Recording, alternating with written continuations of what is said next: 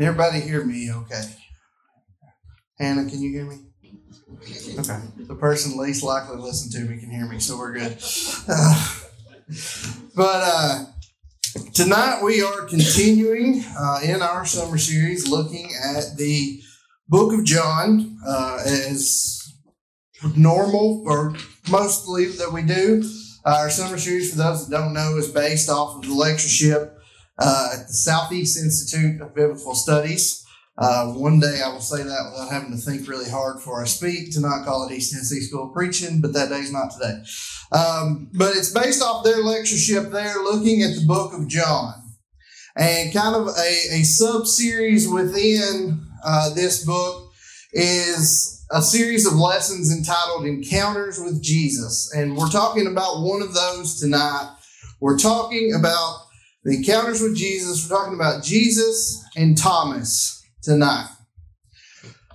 When we think of the Apostle Thomas, what is more than likely the very first thing that comes to our mind? Doubting.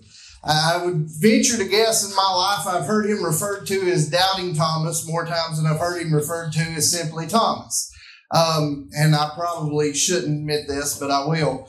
Uh, one of my first experiences that I can remember learning or hearing about Thomas as one of the apostles happened right up here on this front pew for the children's class. And, and it names all the apostles and it says Doubting Thomas. And I always remember thinking as a kid, what a weird first name that Doubting was. because I have family in Baxter who a lot of their last name is Thomas. And as a kid, I was much more familiar with Thomas as a last name I thought doubting is just a really. Um, and that's probably the first time I've admitted that, and I might not should have, but here we are. Um, John chapter 20, if you want to be turning with me in your Bibles, uh, we're not going to be doing a lot of flipping tonight. Uh, other than maybe a verse or two, all of our, our scripture tonight will come from right here in John chapter 20. And the, the, book focuses on verses 24 through 29, but I want to back up a little bit and actually start in verse 19.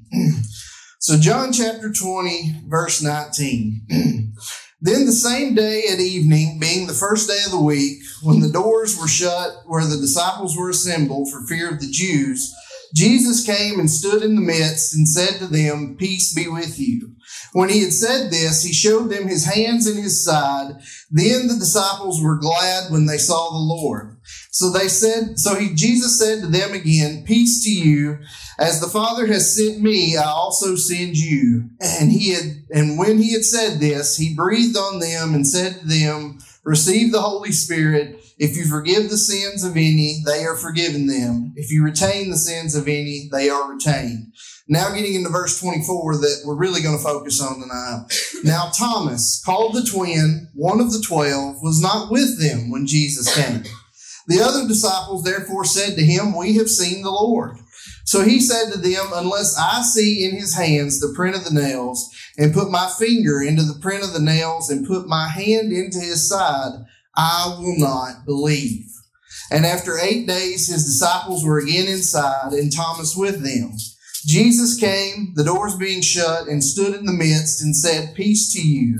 Then he said to Thomas, Reach your finger here and look at my hands, and reach your hand here and put it into my side. Do not be unbelieving, but believing. And Thomas answered and said to him, My Lord and my God. Jesus said to him, Thomas, because you have seen me, you have believed. Blessed are those who have not seen and yet have believed. Now, this is a story. This is where we get the name Doubting Thomas. He had his doubts. Brother Wayne Rogers, who originally did this lecture at the lectureship, referred to a movie that that's a one of my favorites, but it's the movie Jerry Maguire. And I don't know how many of you are familiar with that movie, but Tom Cruise plays a sports agent, and he's representing uh, Rod Tidwell, who's a receiver played by Cuba Gooding Jr. And they're working, trying to get that Mr. Tidwell a new contract, and, and his agent is telling him all these things he needs to do and how they're going to approach it. But Mr. Tidwell didn't care about that. Ron Tidwell just told him, Show me the money. He didn't care what he hired an agent to get him his money. Show me the money. That's all he wanted to worry about. That's all he's worried about. Show me the money. Uh, some people point to maybe just the facts, ma'am, uh, from uh, Sergeant Joe Friday on the original Dragnet. That line is attributed to him, although I say it like that because we're going to come back to that in a second, but just the facts. Show me the money, just the facts. Here, in a sense, Thomas is not saying, Show me the money, but in a sense, he's saying, Show me the evidence. Uh, verse 25 again, unless I see in his hands the print of the nails, and put my finger into the print of the nails, and put my hand into his side, I will not believe. Show me the evidence, is basically what Thomas has said here. You know, the worlds of science and academia, they want evidence, they want proof. They want to show that something is true and factual, and they want it uh, with some sort of proof, some sort of evidence. And maybe we most commonly attribute the term evidence to a court of law.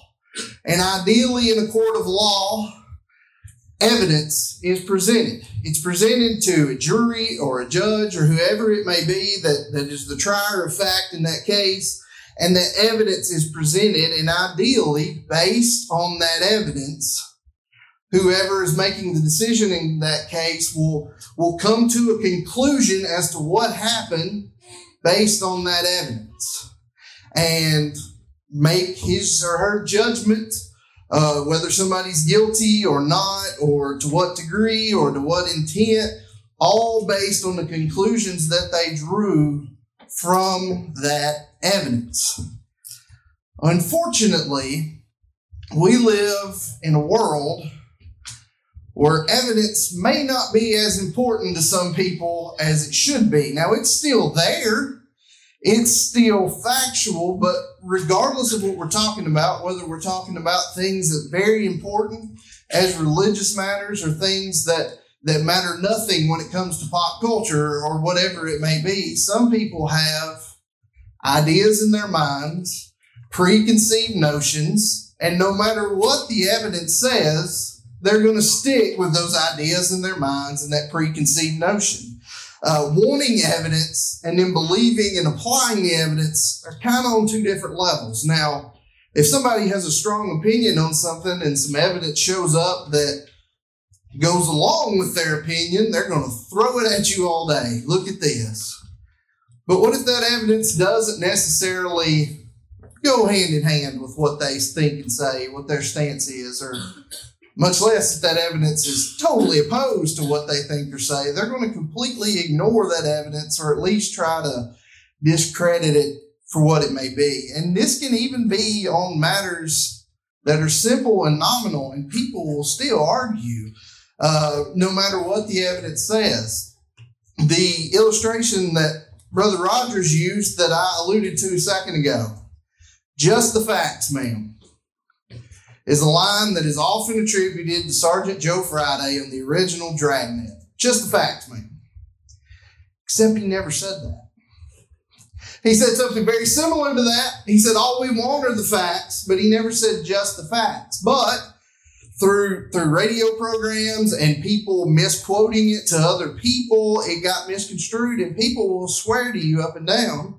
If you say, "Oh, he never said that," you go, "Yes, he did," and you can go show them the evidence, and they may or may not believe it. Now, I'll be completely honest; I'm familiar with Dragnet, but I haven't had a lot of arguments, conversations with people about Dragnet. Conversations and arguments I have had with people that I am more familiar with would be Star Wars. Now, you go ask 10 random people on the street, what's the most famous movie line ever? One or two of them is probably going to attribute it to The Empire Strikes Back. Oh, when Darth Vader says, Luke, I am your father. Except he never says that in the movie. He says something similar. Says, No, I am your father. But boy, when you tell people that, some people get upset. Well, I've seen the movie a hundred times. We'll go watch it a hundred one because it doesn't say that. Um, and you can show them the evidence. No, he actually says this. Well, TBS edited it some way. This is an actual conversation I've had. Um, but regardless of the evidence, they're not going to believe it. Um, the last one I could think of when I was thinking, preparing for this lesson, um, the song by the band Queen, We Are the Champions. People will swear to you up and down and believe it that the last line of that song says, We are the champions of the world. Except it doesn't. It ends with We Are the Champions. When they recorded it in the studio, that's how it ended. When it got put on an album, that's how it ended. When it played on a radio, that's how it ended. That's how people learned that song without those words in it. One live random concert, the lead singer of that band added those words at the end. And it was a televised thing, so other people saw it. And people will argue with you up and down that, yes, absolutely, that's in that song when I hear it on the radio, when I hear it on an album but it's not. And when you show them the evidence, they still don't believe. Well, it got edited, it got cut down, or they'll chalk it up to the Mandela effect, which I'm not going to go into the Mandela effect. But if you're not familiar with it, look it up. It's it's fascinating. It's a little ridiculous, uh, but it's fascinating. But I got a little sidetracked here. But the point is evidence. P- applying evidence to find the truth. Let's go back to Thomas here.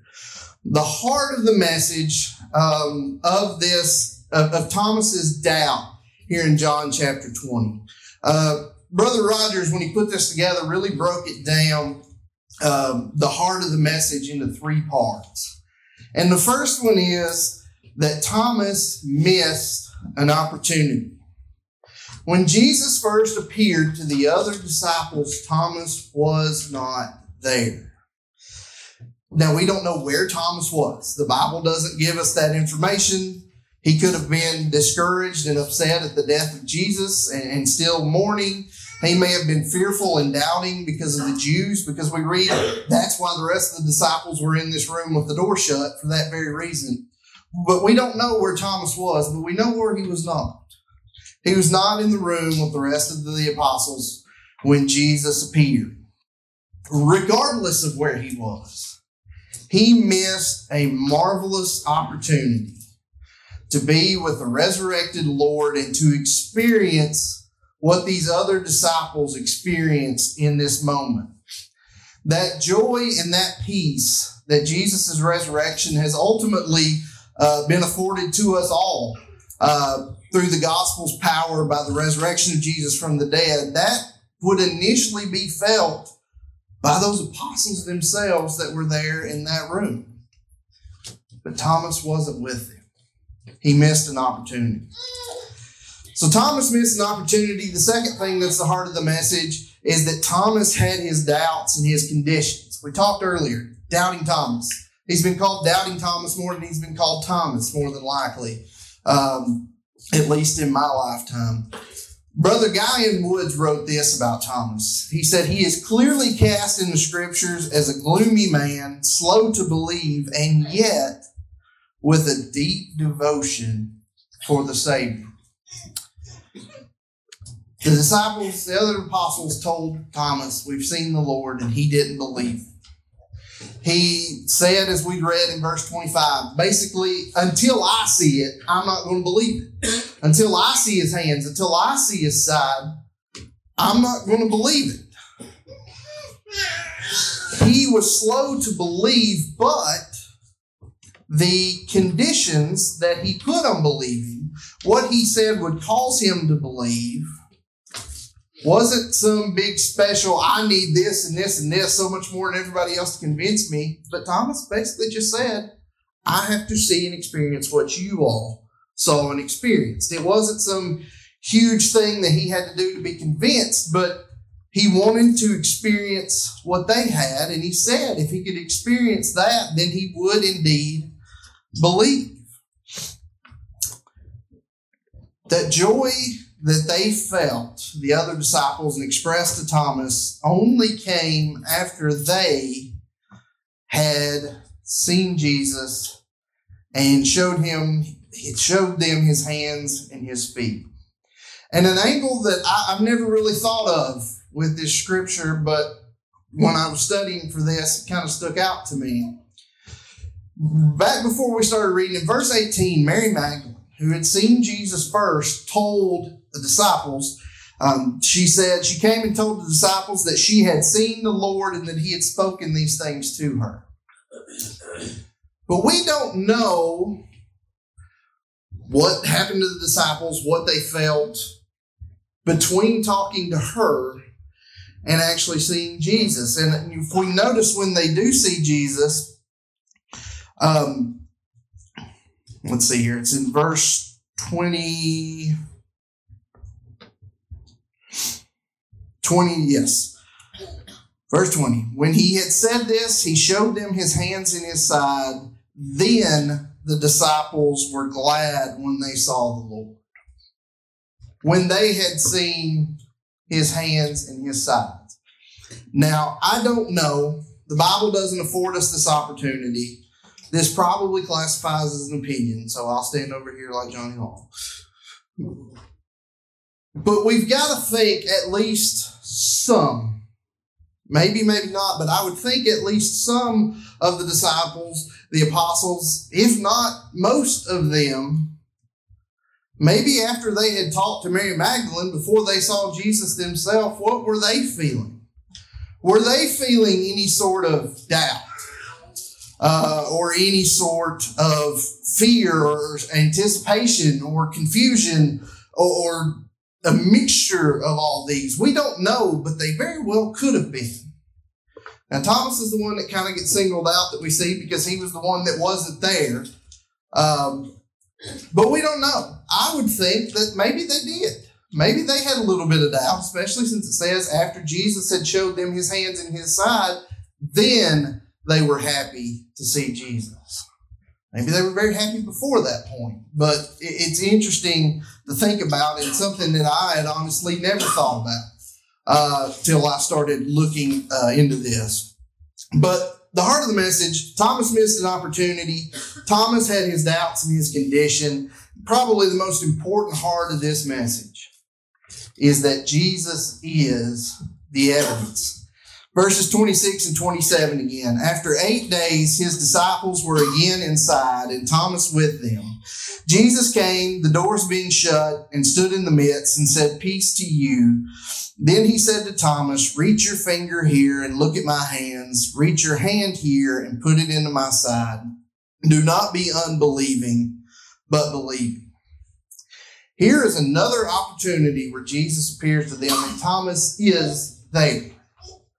Again, opinion, I don't know, but it's wondering you think about. Thomas wanted to be wrong. When he said, I'm not going to believe it till I see it, he wanted to see it. I wonder how far he strayed away from the rest of the apostles over the next eight days out of fear that he might miss it again. But we know he's here this time, and after receiving the very evidence that he said, if I see that, then I'll believe, after he saw Jesus' hands, touched the prints of the nails in Jesus' hand, and put his hand in his side, what was Thomas's response? My Lord and my God. Which may be the most appropriate response to anything we see anywhere. Thomas had his doubt. He didn't necessarily believe, but when he was presented the evidence, when he applied the evidence, he found the truth and was willing to admit that he had found the truth, although it didn't go with what he said initially. And he recognized exactly who Jesus was my Lord and my God. And he recognized at that point that everything he had believed in up to that point in following Jesus had been true. There was a confirmation of that faith by the inspired word of God, by the Bible today, we are introduced to Jesus as a lot of things, as ways the Bible describes him. He's the Word, He's the Creator, Prophet, Messiah, Son of Man, Son of God, Lord God. Jesus truly is that same evidence today that he was back then to Thomas. We read the Bible and we look at Jesus' life. We look at Jesus' works. We look at Jesus' message. And when we look at all of that, that still withstands the scrutiny of investigation of those who will be honest with the evidence and what they read. You know, Jesus, the disciples believed when they were following Christ that there was a God.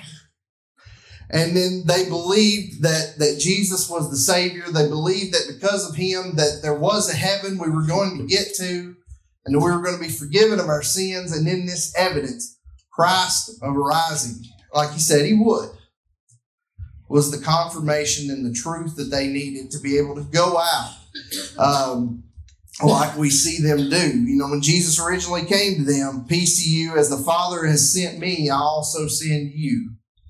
And we'll get more into that here in just a second. But kind of some messages for us to take away from the story of Thomas. And the first one is Thomas missed an opportunity, like we said. We don't need to miss out on the opportunities that are afforded to us. Every single week, we have opportunities now to be in Bible classes, to be in worship services. Every single day, we have opportunities to pray. We have opportunities to study. We have opportunities to grow and to teach and to serve others. And I can't speak for anybody in here but me, but I assume I'm not alone in this. Those opportunities we have, especially on a weekly basis, being around each other uh, and growing and, and teaching and edifying one another, for a vast majority of my life, I took for granted those opportunities we had until last year when we didn't have them. When we weren't able to meet for a while last year, sure, we were still together. We were all watching the same worship service on YouTube. We were still getting the same message. We were still doing it together in a sense in spirit, but something about being physically with one another and being able to edify one another and grow with one another and hear other points of view in a Bible class or whatever it may be. Those are things that help us grow. And that's something we have opportunities to every single week.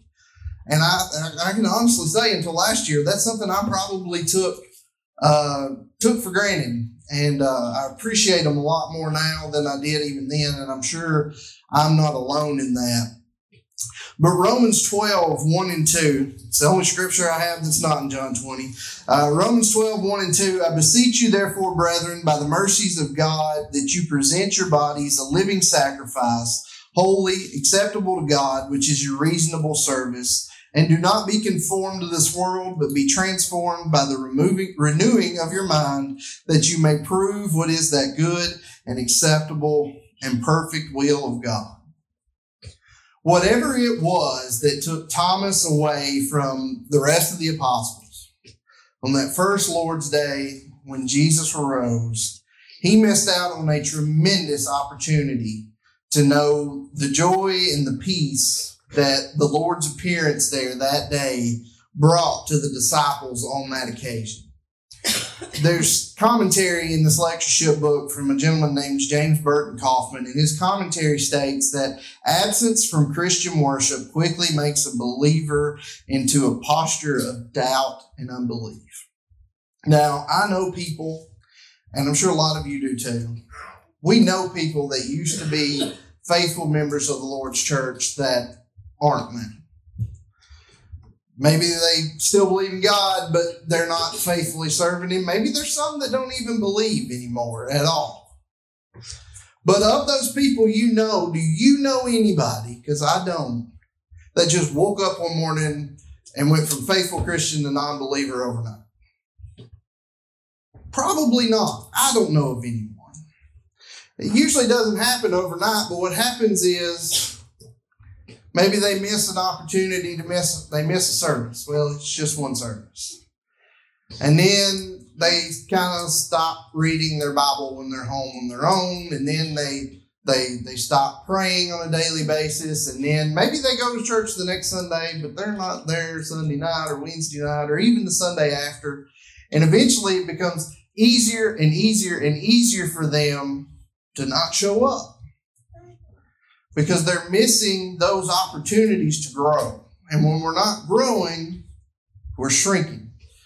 Um, so, what we can take from the story of Thomas is that we need to not miss out on opportunities that are afforded to us. Now, there'll be times we're we're sick and we can't get out and make it. That's not what we're talking about.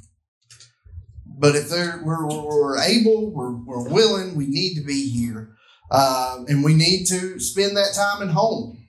You know, it's great to show up here on Sunday morning and Sunday night and Wednesday night, but we got to do our part at home too in order to grow. We need to study our Bibles. We need to pray. We need to study with our families there's a lot of opportunities each and every day beyond just just meeting with the saints every week but we don't need to miss out on opportunities that are afforded to us secondly we don't need to be afraid to ask for evidence thomas while he doubted it he asked for evidence and he simply asked for the same evidence that had been shown to the other disciples Again, he didn't ask for anything special. He didn't need anything extra that they got to convince him. He just wanted to see what they saw.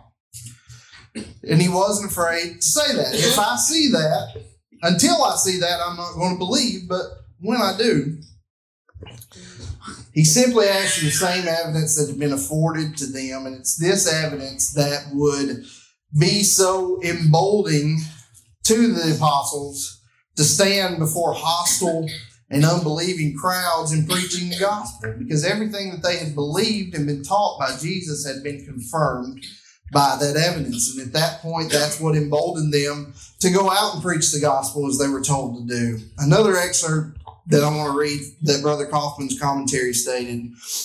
This was the sacred fountain that supplied the evangelistic zeal of the apostles. The certainties established in these scenes enabled them to stand before the whole world shouting the message of redemption in Christ. The conviction made final and permanent by these events sustained them in the fires of persecution and death. The Galilean had triumphed. If the facts here related did not occur, then what did happen? Skepticism has no answer. For nearly two millennia, the wisest and best have received this narrative as sacred gospel the record here is the truth, and it shall stand forever. So we don't need to be afraid to ask for evidence. But again, most importantly, what we need to do when we get that evidence is we need to be honest with that evidence. The evidence that, that Thomas was given, that the other apostles received, is what solidified their faith in Jesus as the very Son of God, and they ran forth preaching the gospel with conviction and with power. When evidence is presented, those facts have to be measured and weighed, and then a conclusion drawn, and that conclusion at that point is presented as truthful and trustworthy. The apostles preached a faith that they knew for a fact, because of the evidence, was worth losing one's life to receive and proclaim. It wasn't easy for them going out into the world. Hostile crowds gave up their lives for something they knew to be true because they applied the evidence. There was a line in this that said, "No man wants to die for a lie," and I think that's that's pretty true. If we don't believe in something, we're definitely not willing to die for it. Much, and we're probably not even going to put our time into it. But the apostles believed what they had saw. Thomas and the rest of the apostles uh, believed what they had saw from this evidence that was presented to them. Jude reminds us in Jude 3 to contend earnestly for the faith which was once for all delivered to the saints. A convicted faith delivered from above and preached and lived by the apostles and the first century Christians is one that's worthy of our imitation today uh, in 2021. We need to examine and check the evidence that we can find right here in our Bibles. We're, we're lucky enough to live in a part of the world where several of us probably have several Bibles sitting around. A lot of us have it in our pocket every waking moment of every day on our cell phones. The evidence is readily available for each and every one of us at all times. Um, we need to examine. We need to check that evidence. Jesus had nothing to hide. Everything we need to know uh, is right there in the Bible, and we need to find in Him the way, the truth, um, and the life. And I will wrap that up there. Anybody have any comments, anything before we wrap up? All right. Well, thank you guys very much for your attention.